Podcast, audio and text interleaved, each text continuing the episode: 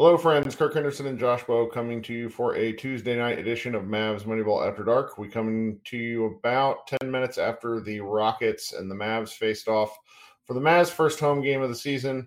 The Mavericks walked away with a 116-106 victory. It was a kind of a herky-jerky game.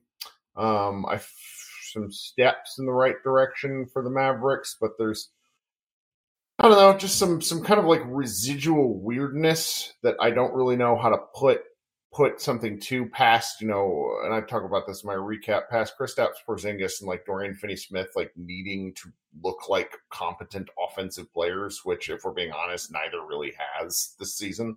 What did you think of the game, Josh? No, I was pretty down on the game just from the fact that like Houston is not. They're going to be real bad. They've got some talent for sure, but they are young. They're inexperienced. I mean, they might not win 20 games this season. And then even if you want to be generous, they probably won't win 25. And you could probably say the same thing. The Raptors, I don't think, are going to be a team that wins 30 games this season if things kind of continue with how that roster looks. So right. Playing two back-to-back games against two, lottery-bound teams and kind of struggling to pull away from them in each one, I'm trailing in the first quarter against each one. It's just, it's not fun. The one thing I will say, and I kind of joked about this on Twitter, was there was like a comfort in the way the Mavericks look like crap for most of this game tonight. Because it was like the normal reasons for why they look like crap. Like Luka, Luka looking disinterested against a bad team. Dorian Finney-Smith missing all of his open shots. Kristaps missing all of his twos. Dwight Powell being awful on defense. Like, the stuff that we've seen the Mavericks of the last 2 or 3 years be bad at. And not, Powell and Kristaps rolling into the basket at the same time. Or guys, three guys standing in the paint. Or Dorian Finney-Smith posting up. Like, it was different. It was like welcoming an old friend that you haven't seen in a long time tonight. Like, oh, the Mavericks can be bad and still win games, but not look like they forgot what the concept of basketball is. So that might be the one takeaway for me. We got shivved like right before the game started with Brad Townsend sharing a video clip of Rockets head coach Stephen Silas. Oh my God! He had asked them, Brad Townsend had asked him a question about how weird it would be to not see Rick Carlisle, and he said, "Very strange." Then quickly added that it's even more strange to see the Mavs with the same starting lineup as when he was a Mavs assistant 3 seasons ago. And I cackled because, look, we take some grief. I think, and really the other kind of Mavs podcasts and outlets are kind of starting to shape up around, like, none of us agree on, like, everything.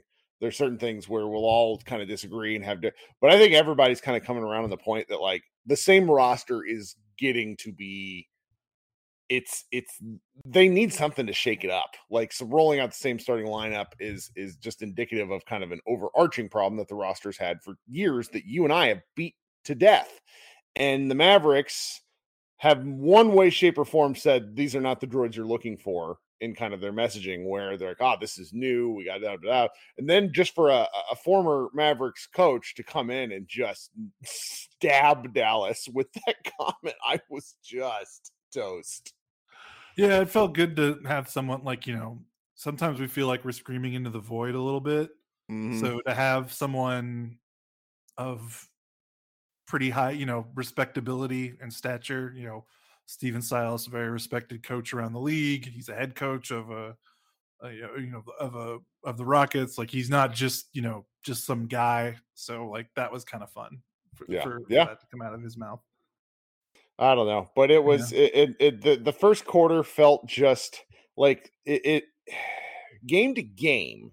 The offense is a little more flowy. They weren't doing near as much like attacking what they felt was mismatches. I think that maybe had to do with the fact that the Rockets play like a lot of length, but it was a little more Luka dominated, which I know people are waffling on this, but this is how the roster is built.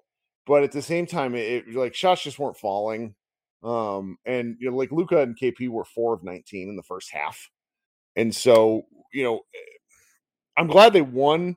But what I am looking for is a with when you're playing a bad team, I want to see sort of some wall-to-wall dominance. And they've played two bad teams in a row and haven't shown us that. Now, wins are wins. Probably need to stop whining about it. The Lakers just won a nail-biter against the Spurs, who are kind of in a similar position as the Mavericks, where, you know, you'd rather build towards something than come out hot and peter out. So I'm trying to be kind of positive there.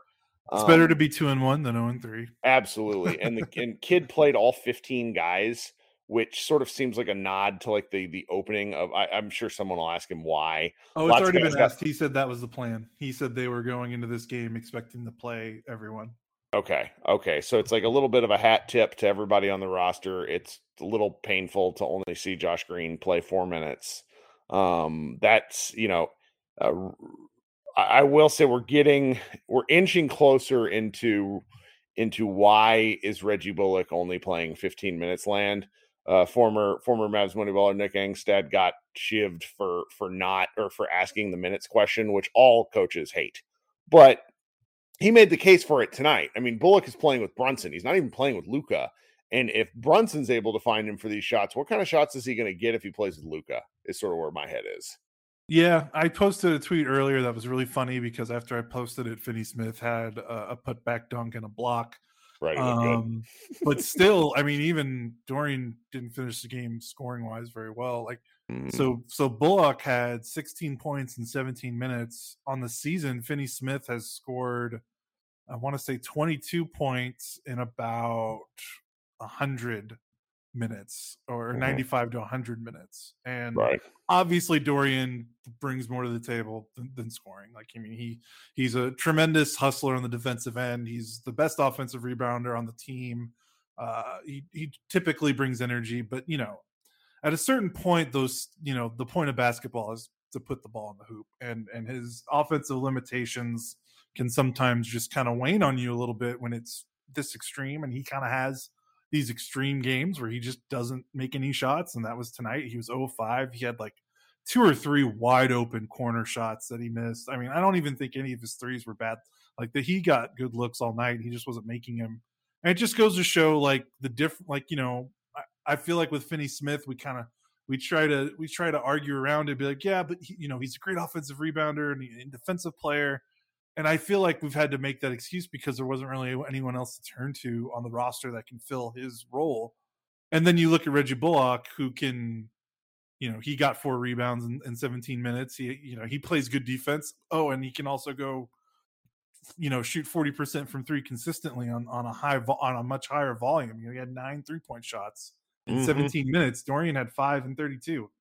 And it's just like, now that Reggie's on the roster, it just, that excuse, it feel like it feels pointless to make these excuses when it's like, well, just give this guy some more minutes, you know, maybe, you know, play him together. Like, I don't think anyone wants to see Finney-Smith necessarily like sent to the fan. No, I'd rather him play the 4. I'd rather you put Finney-Smith out there and get Dwight Powell and play him in a different unit. Like, it's, and I'm maybe they'll work to that. I can't help but think that they're trying to save some stuff, but they're not really good enough right now to save things. I would like for them to see, you know, and again, we only have three minutes or 3 games of tape, so maybe we'll start to see some different stuff. But I can't help but feel that starting lineup is getting more run than it deserves, and I want to know what Kid sees and what everyone else sees, because the other players, you know, Kid says the other players wanted Powell to be the 5th guy. I'm wondering what they're seeing, because all Powell's efforts and good screens and like, he does bring things to the table. I'm not going to be one of these guys that's terrible about it, but unless he's kind of diving effectively, unless they're really playing, you know, he doesn't really bring much to the offense. And Porzingis, at least, I don't know. Porzingis has been so off. It's kind of hard for me to judge it. I think what they see is the data, the good data they had before Powell and Porzingis got hurt in that first season together. And like, there's a track record, there's tape. Like, the Mavericks were a very successful team with Powell and Porzingis starting for, you know, from opening night till January of 2020 in the 2019-2020 season. So I wonder if that's part of it, in addition to you know, players and stuff, making their case to kids. So that's, you know, I can imagine they're not, what they're seeing right now is not what they want, but I got to imagine the reason they're trying it is in addition to the players wanting it and the assistant coaches mentioning it, and is just that data. But again, like, it's, that data was accumulated in the Rick Carlisle offense that really emphasizes having, you know, a five that's diving down the rim every single possession for the most part. And with Powell and Porzingis right now, that's just, you know, it's just not happening. Like, Powell's sometimes not setting screens because they want to get Kristaps more involved and they don't want him to be a bystander. And so then that makes Powell a bystander. And the bad part about that is Powell is a much more worthless bystander in terms of like attracting defenders than KP. At least when KP's not doing anything, he's dragging a center or a big man, you know, 28 feet away from the basket. When Powell is not doing much, he's got a defender that's basically kind of playing rover on whoever the ball handler is.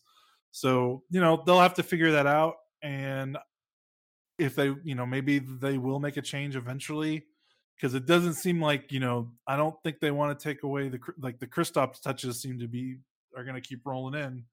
I think you got to try them. Yeah. So like, I don't think they're going to change what they want to do with Kristaps in terms of his shots. So something's got to give. Like, they can't keep rolling those two out and having Powell kind of stand around and watch KP post ups or have Powell watch, you know, Luka KP pick and rolls. Mm-hmm. Cause that's just not going to work in the long run. So maybe right.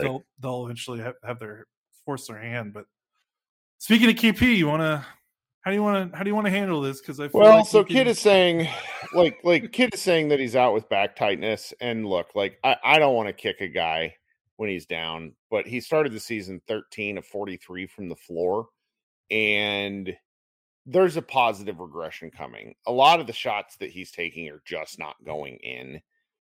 In the first few games, he was taking more difficult shots. I felt tonight the quality of his looks was a little better. It's just they didn't go. He really likes to make the game harder for himself.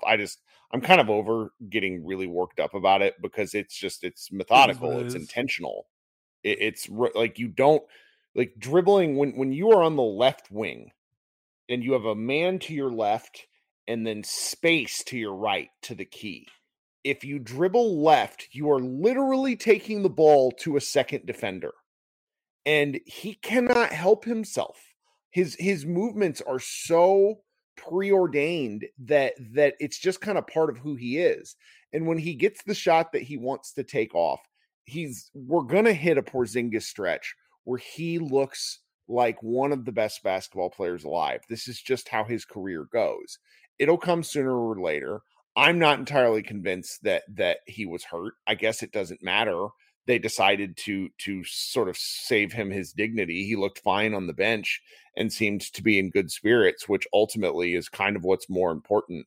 What would happen last year is they would pull him when he was mopey, and then it would only get worse. And so there must be some sort of discussion that, you know, where it's like, okay, you're not feeling right physically. We're just going to pull you and let you sit. We're going to see if we can ride out this game. And that's what they did.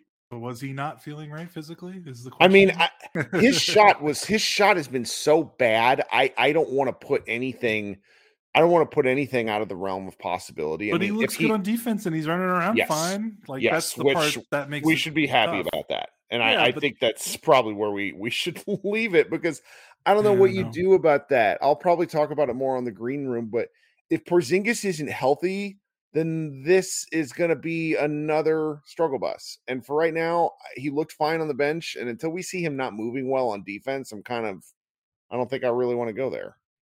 Yeah, and they can win games with him, you know, and it'll just, it's tough to have that conversation, because it's a conversation we can have every single game, every single night, you know, because they can obviously win games without him being a great offensive player, and if he's a good to great defensive player. And the question just becomes, you know, can they win a playoff series with him being a good defensive player and a bad offensive player? And that's the stuff that we can talk about ad nauseum every night with nothing changing, and that's kind of yelling into the void a little bit. So I get it. I kind of felt weird, like when he started the game really poorly, and I mean, he's got a pretty significant like black eye from that collision he had in the game against the Raptors, And there's a part of me that was like, man, is he still like in pain from that? Like, is he like he's got to be maybe sore? Like, I was wondering, can he still see well? Like, is his eye swollen? You know, eyelid swollen up a little bit. There was a part of me that was almost like maybe he shouldn't have even played tonight because he looked, you know, his eye is jacked up from that collision. I mean, you could see it from your television screen whenever they're in the huddle. You know, he has a very clear black eye. So there was part of me that was like, man, I wonder if he shouldn't have even played tonight, because you're right. I mean, he was 2 of 10. I mean, he couldn't throw a ball into the ocean tonight. Yep. I mean, this wasn't even a case of him taking a bunch of weird post ups and fading and one-legged footers. I mean, he was missing wide open push shots in the paint. He missed a couple of those, and it's like, all right, like this is just not happening for you tonight. So I was just kind of curious. I wonder if he didn't even need to play with what happened to him in Toronto, but he played. Oh God! Well, now we got more content to laugh at because Kid has talked about a leadership council that came to him and asked for all 15 guys to play, which I'm just like, I don't know. Part of this, I laugh at some of the stuff that Kid's getting into lately, and it's going to take me a while to adjust to how Kid talks. But I have a 5-year-old, and one of the weirder things about parenting is that you have to start dealing with when they don't tell the truth. And at this point, my son's bad lies irritate me more than the fact that he's lying. And so, like, I'm not implying the Kid is lying per se, but it's just such a weird thing to divulge. Like, what leadership council are we talking about? Yeah, is he talking about his assistant coaches? Is he talking about... He says it's the players. Like, what three... Oh, he says the players? Yeah, so it's like, what, Hardaway? Probably not Luka. Luka doesn't even like to talk. Like, what is happening here? So do the assistant coaches don't get to be on the leadership council? I love it. This is great. It's Kid's weird. Just the gift that keeps on giving. We're going to have fun with him this season because... And I need Mavs fans to kind of wrap their head around this. He is going to say different stuff all the time. He's also going to say what I said earlier doesn't apply. Like, he's not like Carlisle was Rasputin compared to Jason Kidd. Like, this is just not like, there might be some calculation going on with Kidd, but like Carlisle overthought the like insane stuff. Whereas I don't think Kidd is that kind of guy. He's going to tell you what's on his mind anyhow. Yeah. Well, we should probably call it for the evening. We're going to be back Thursday night, Friday night, Sunday-ish, even though they play like a 2:30 game. We're going to have to figure that one out. Yeah. You got anything else before we go? Jalen Brunson probably saved the game. Oh, yeah. Oh, so yeah. Great game. Let's just get a shout out. 11 assists. Really great for him. He kind of steadied things. Like, just before we go, I don't want to get too deep into it because I know we're about to go. But, like, Brunson to me is like, when you talk about the extension, I feel like a lot of Mavs fans are putting a little bit too much into him developing into something that maybe he won't be able to, like taking, like, I feel like that there's a segment of Mavs fans that feel like there's like another leap in him where he could be like a starting 15 to 18 point per game scorer. And sometimes I feel like that's unfair because he's one of the few young guys on the team that has actually like turned into something outside of Luka. And to be honest, like what he is right now is totally fine, and it's totally worth an extension to keep him around. And games like this are why, like, just to have a guard of his level to come off your bench and steady things when you start a game like crap, like it's just a luxury that not a lot of teams have. And I don't want Mavs fans to get disappointed if this is what he is forever. You know, we don't know that, but if it is, like, that's still a pretty good player, and that's still a useful player that's worth keeping around. So, you know, good game for him, and way, you know, I really do think he kind of saved things without it getting too out of hand when the bench came in the first half. Absolutely. Well, guys, this has been Kirk Henderson and Josh Bowe coming to you again a little later in the week. There'll be a green room coming. If you missed our podcast with Matt Moore and Tim Cato, I really recommend it. Tim was really insightful. It's always fun to talk basketball with him without having to talk about the reporting stuff, because when you talk reporting stuff with a reporter, they're always a little leery of what stuff they should and shouldn't say. But like Tim and I just talked basketball. It was nice. It was fun. Yeah. So, all right, guys, we'll talk to you soon. This has been Kirk Henderson and Josh Bowe, and we will see you a little later in the week.